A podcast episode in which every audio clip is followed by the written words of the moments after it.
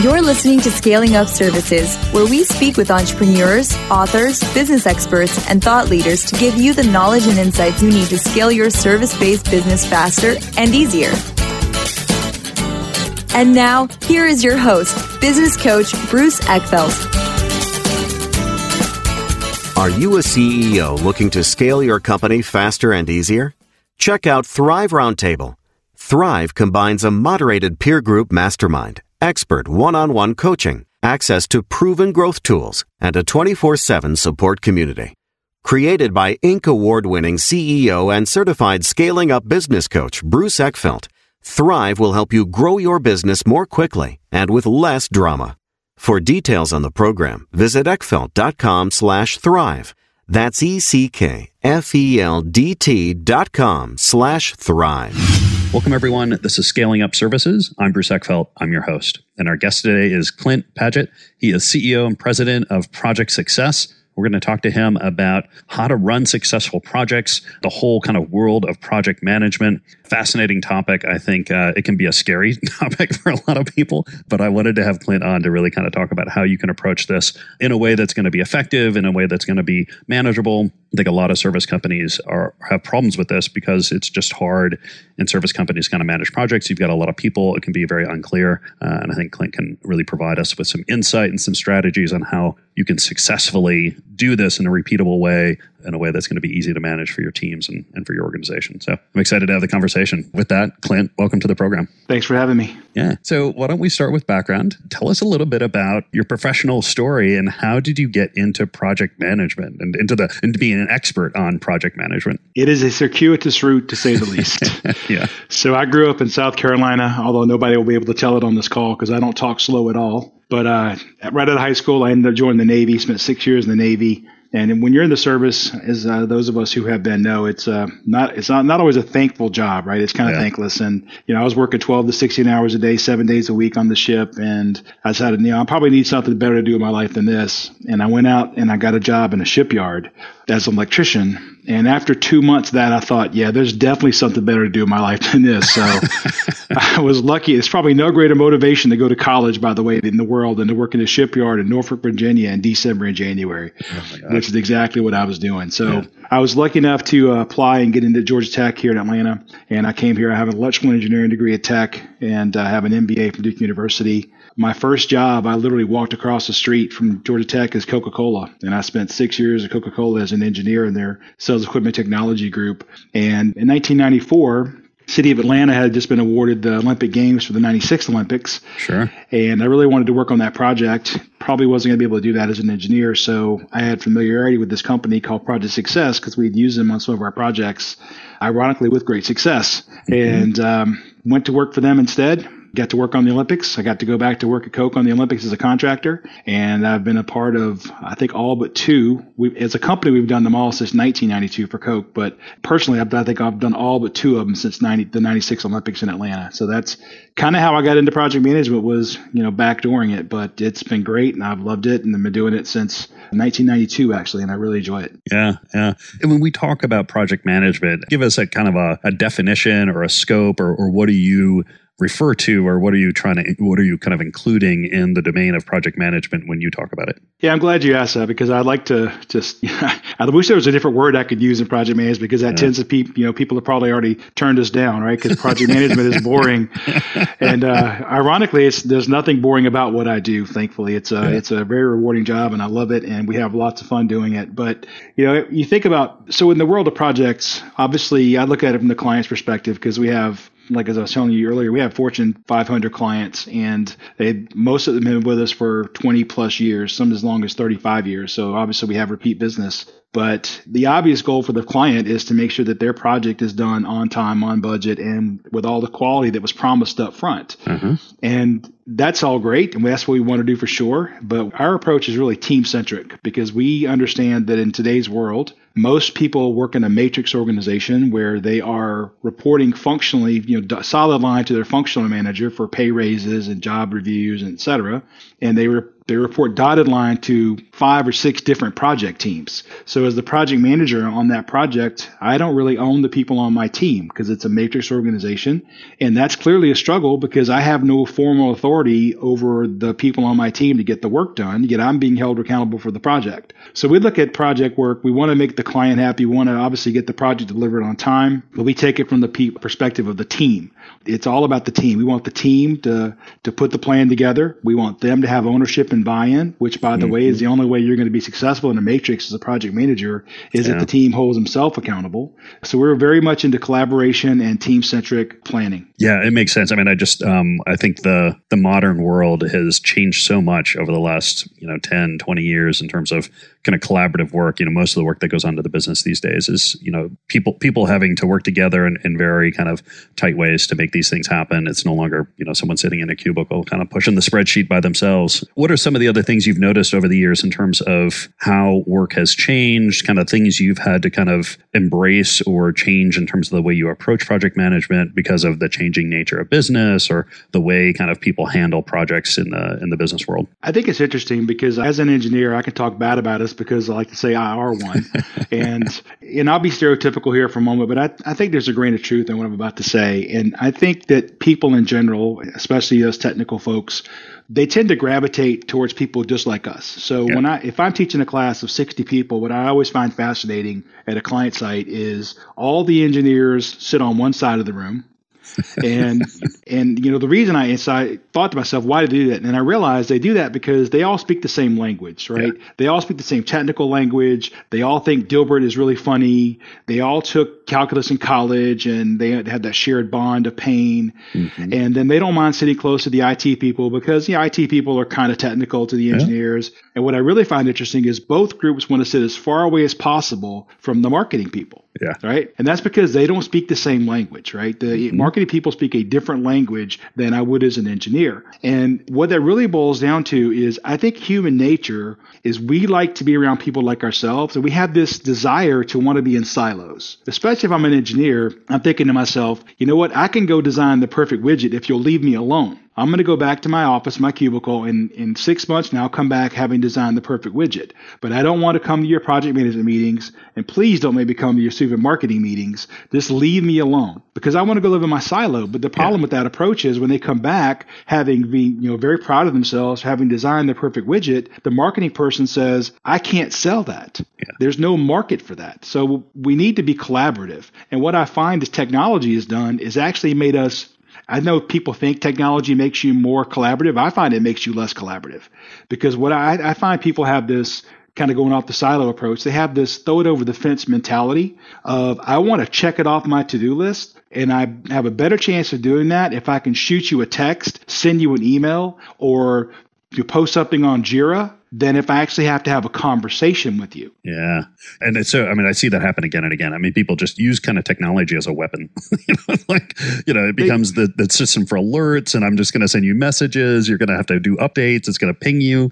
Yeah, I'm a big fan of, of conversation, not communication. You know, and and uh, as I, I have two books, and I have a new one coming out, and I have a whole couple chapters around this idea around communication. And as I was researching it, in my mind, I had communication. I, I, thought, you know, we need more communication, more communication. And then I went out and looked to get the definition of communication because I, I thought it was what we're having right now is you and I are mm-hmm. communicating. But it turns out, according to the dictionary, communication is actually the act or process of using words to express or exchange ideas, right? And the key word there is I can have a communication that's one way I can email, I can text, and that's actually communication.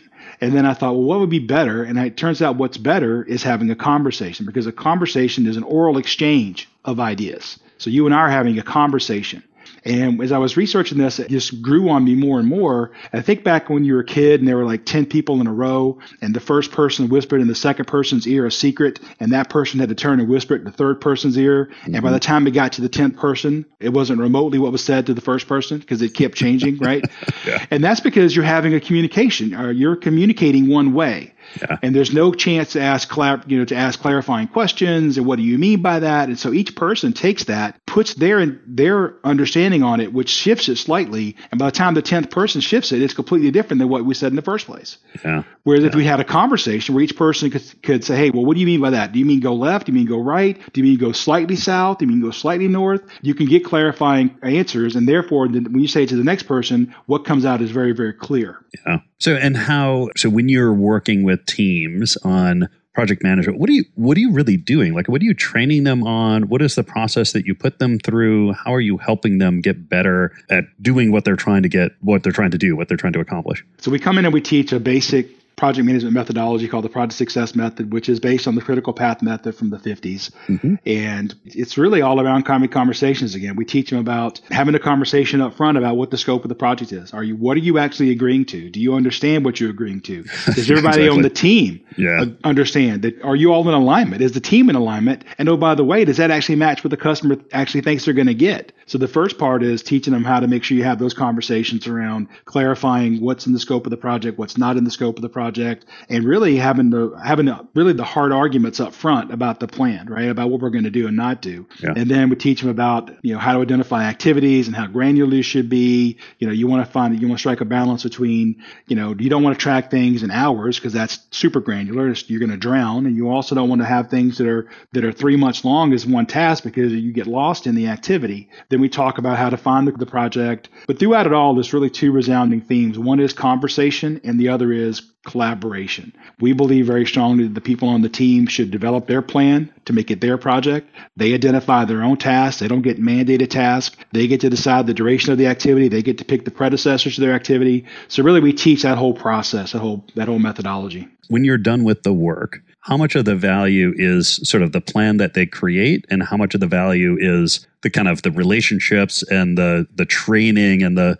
process they've been through and kind of the connections they've established having gone through the process I would say you don't get the former if you don't do the latter. You're not going to have a successful project plan if you don't have the the bonds that form during that planning session. You know, the way that I look at it is this: it's it, let's say that I've been working with the same company as an employee for for six or seven years, and I know that when I do my task, I, I work in Atlanta, and we have corporate offices all over the globe. And when I finish my task, I email it to Joe at AcmeCorporation.com, and Joe does some magic to it, and the company makes money, and everybody's happy happy, right? And let's say that I have seven different projects and I'm, I'm working on for Acme right now. So I'm busy. I'm putting in my 50 hours a week or mm-hmm. plus. Mm-hmm. I'm doing my job. I'm working really, really hard. And Joe's activity, frankly, I'm not going to get to it in time. It's going to be late. And mm-hmm. I don't really know Joe other than an email address. So, and I'm working hard. I feel, I feel good about what I do. And so I'm a few days late. Let's say I'm four days late and I email it to Joe four days late and email say, Hey man, sorry, this is late, but it's the best I could do. I'll talk to you soon.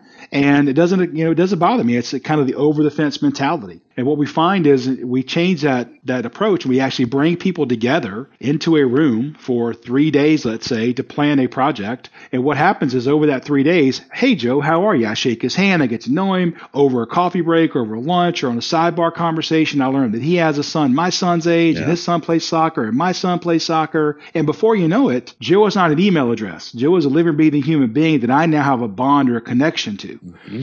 And what's really interesting about that is when we develop the project plan, we find out that my activity that feeds into Joe, his activity, if Joe's late, the whole project's late. And I say, well, you know, Joe, something is wrong here because, you know, I remember the last project we did together just a few months ago, I was three or four days late and the project wasn't late, so something is wrong with the way we've had this laid out. And Joe says, No, no, Clint, it's laid out properly. He said, The problem is last time when you were four days late, I had to work two weekends in a row to make up for it. And I had to miss my son's soccer game that was really, really important mm-hmm. to me. And so now I feel bad because I have a kid, you know, Joe's good, Joe's uh, son's age. And, and now when I go back to Atlanta, he's not just Joe at acmecorporations.com. He's he's Joe that I that has a son my son's age, and I want to make sure that the next task is not going to be late to him because I don't want to be the reason he missed some big event in his kid's life. Yeah. Those bonds that you form there can get used forever on project work that becomes virtual. But you have to have those bonds formed at the very beginning to be successful. Yeah, yeah, you have to you have to really make people people, not just email addresses and phone numbers and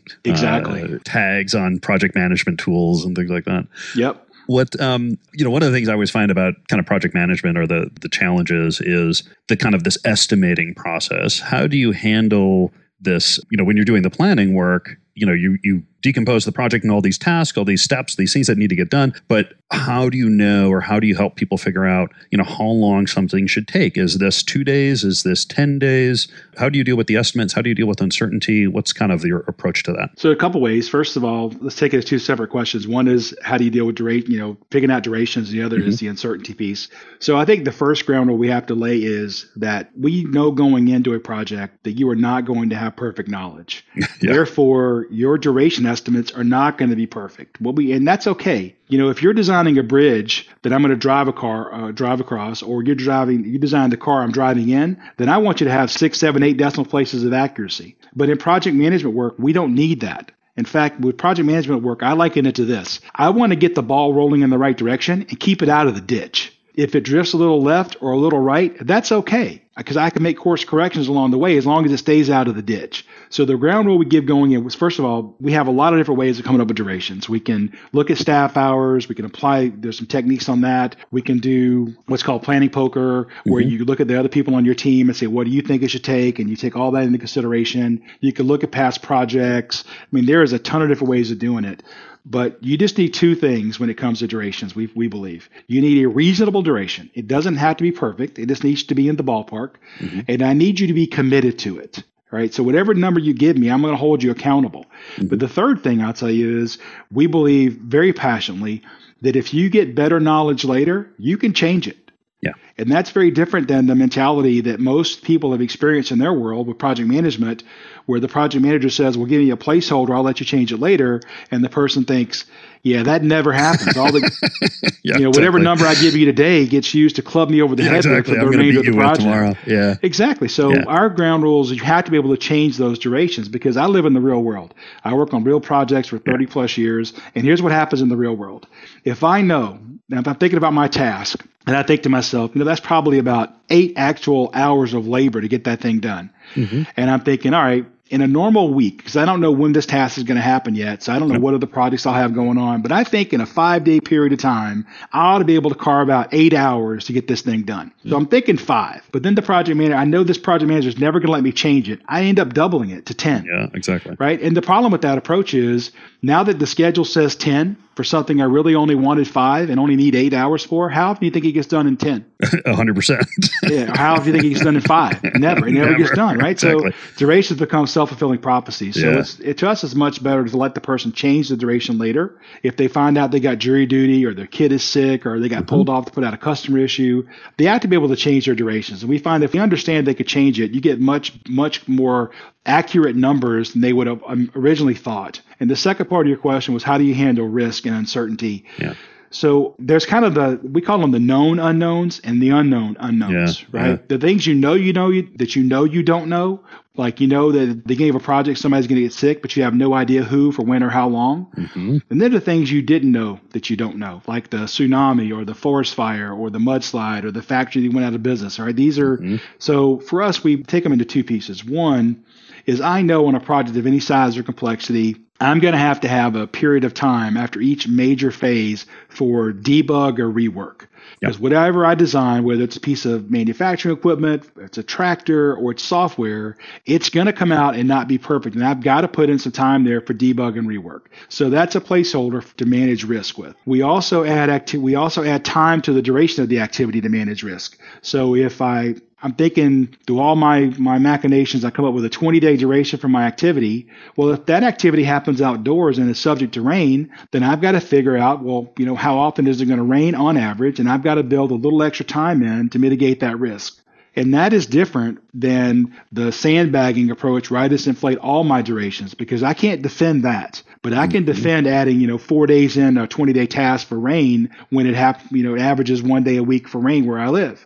So those are the way we approach risk. We add duration into the task where it resides, and we add activities to address it as well. And you mentioned another one, and I think it was really interesting, and it's subtle, and I think a lot of teams and or a lot of um, you know projects don't really incorporate it, which is the well, I know this is going to take eight hours, but depending on when that eight hours shows up, I may or may not be able to do it right away. There's kind of this that how much time it's going to take versus when can I actually schedule it, and how you kind of lay out your your personal plan, particularly when you're working on multiple projects. Like if everything happens to land on on me in one week. I'm not going to be able to do them all at once. How do you kind of weave together kind of a an individual project plan with an individual as a person, a team member's kind of schedule and when when they have multiple projects going on, how do you how do you kind of reconcile that data or work through those kind of collision issues between projects? Yeah, so it's really kind of a two pass process. Again, first of all, we always have the, the team members in the room uh, helping plan the project so that each team member can identify his or her own activities. So, yeah, that's my task, I own it. And then, you know, what's interesting, people are often concerned about sandbagging, people who yeah. inflate a duration. And actually, that's not been our experience. Our experience as a company over almost 40 years now has been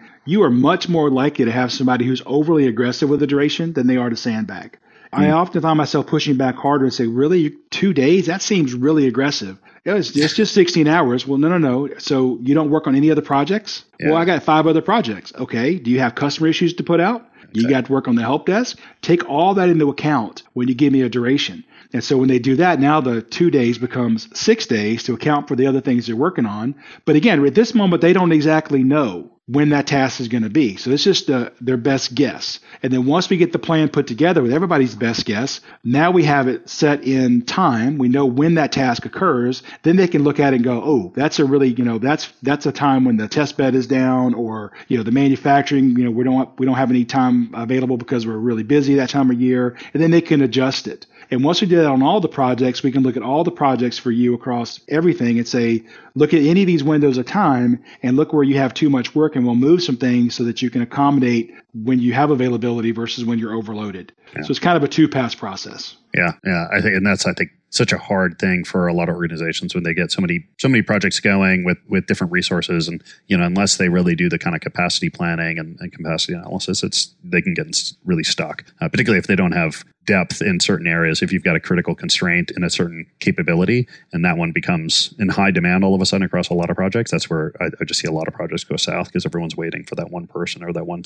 that one team to process an issue. But if you've done it all if you've done it right then you'll know who that yeah. person is that you need to go out and find three more of yeah. or find uh, find when they do have some availability. Yeah. and the other thing i find is interesting is people might misconstrue what i just said earlier about oh you can change things. So the deadline is doesn't matter. No no no. I work on olympic projects the deadline matters. yeah, exactly. Right? That's not going but anywhere. The deadline's yeah. not going to move, but that doesn't mean that the tasks between now and the end of the project can't move. They could shift all over the place. Mm-hmm. It's just as long as the ones that are driving the end date, which are the critical path items, those are the ones you've got to be more careful with. But even if one of those is late, which is going to, you know, I'll be honest, and I, I probably have updated thousands of projects in my career, and I don't know that I've ever had an update where something on the critical path didn't get delayed, so the project got delayed, which we call slippage. Mm-hmm. But part of the process is when that happens is you look at the people on the critical path and you say, you ask one question, how are we going to get this time back? And together y'all decide what to do in parallel or where to put the resources. So the deadline is always is always going to be held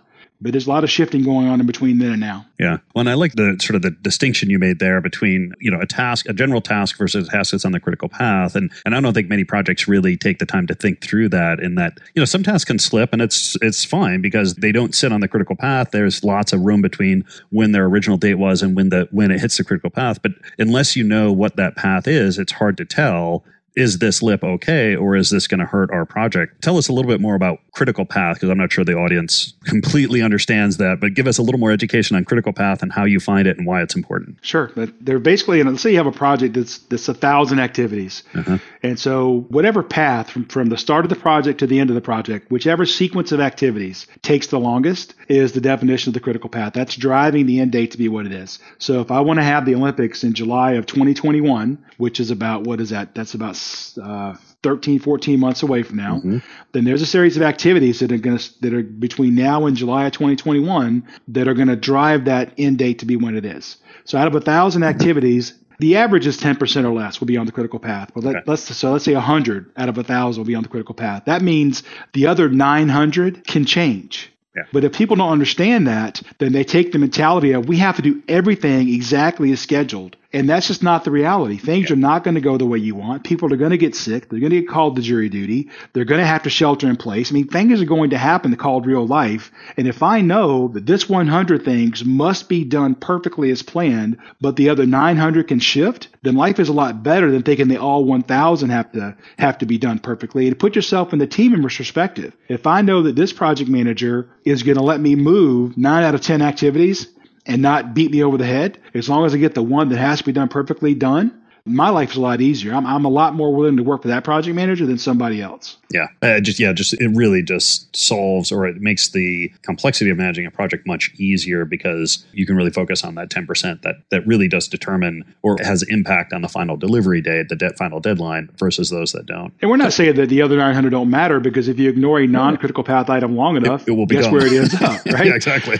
but it's nice when you're able to schedule and know that this task can be late by three weeks, this task can be late by three days, and that task can be late by three months. Yeah. This task has got to be done perfectly, so people. Know because you use that. It's called Slack or Float. We're able to use that flexibility to delay things when somebody does have availability. Yeah, yeah. Well, so let, let's talk about that because that was going to be my next question: is how do you deal with? And there's probably different terms here, but I think of like project buffer or contingency versus Slack. How do you kind of work in you know elements kind of the known unknowns. You know you, right. you know you're going to have things that come up but you're not sure what they're going to be but you need to account for them at least as a placeholder. How do you deal with these kind of different um, concepts of like slack or contingency buffer on a project? Where do they go? How do you think about them? How do you calculate them? So for us we, we again we're, we're pretty uh, pretty stringent in how we think about this and i'm perfectly i find it perfectly acceptable and i will defend all day long that you need to add five days to a 20 day task to account for the fact that there might be rain me, that's perfectly acceptable.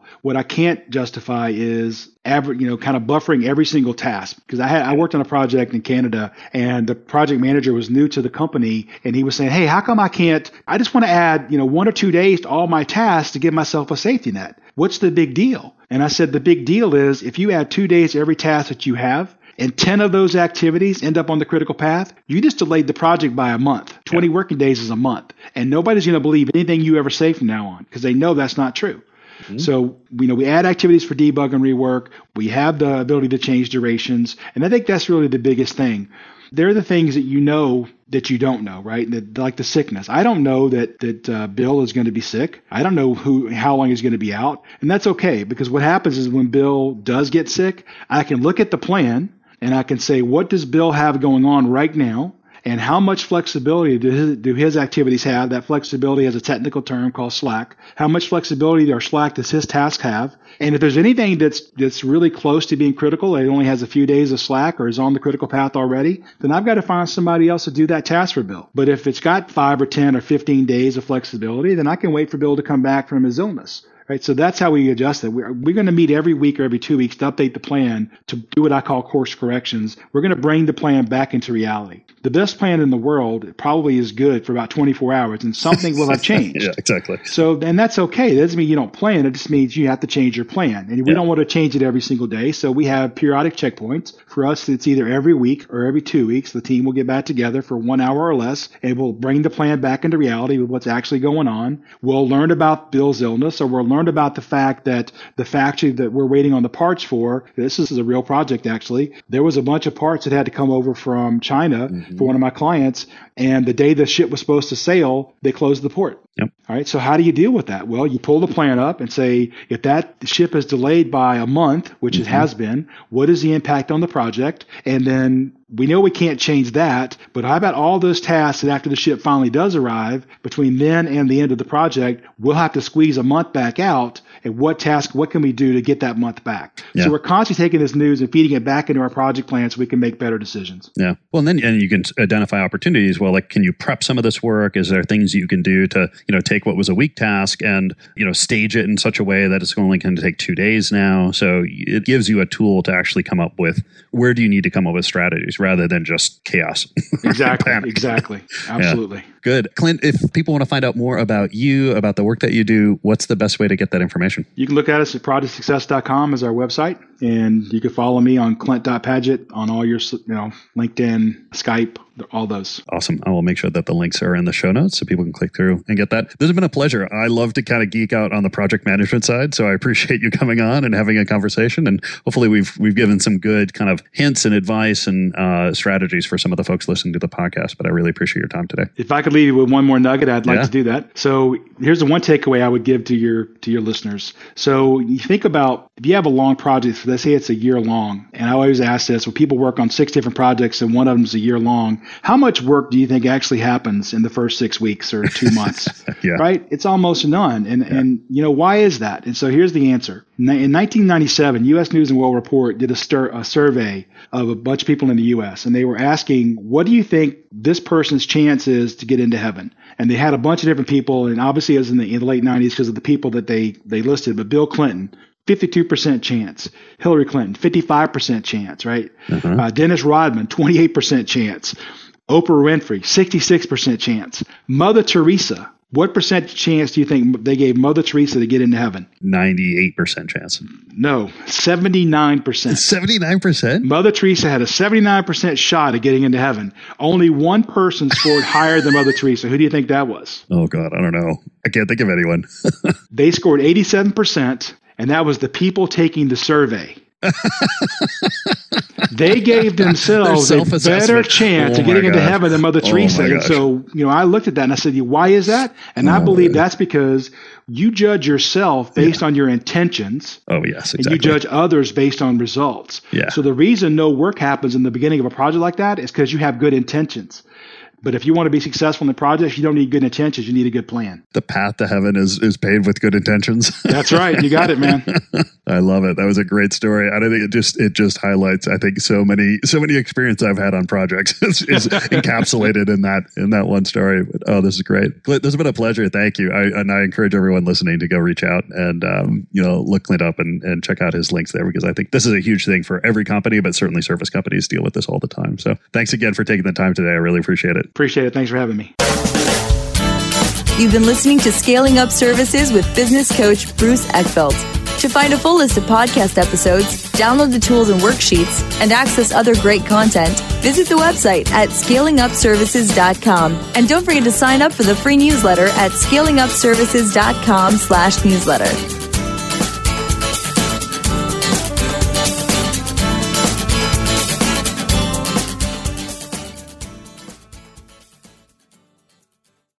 This podcast is a part of the C Suite Radio Network. For more top business podcasts, visit c-suiteradio.com.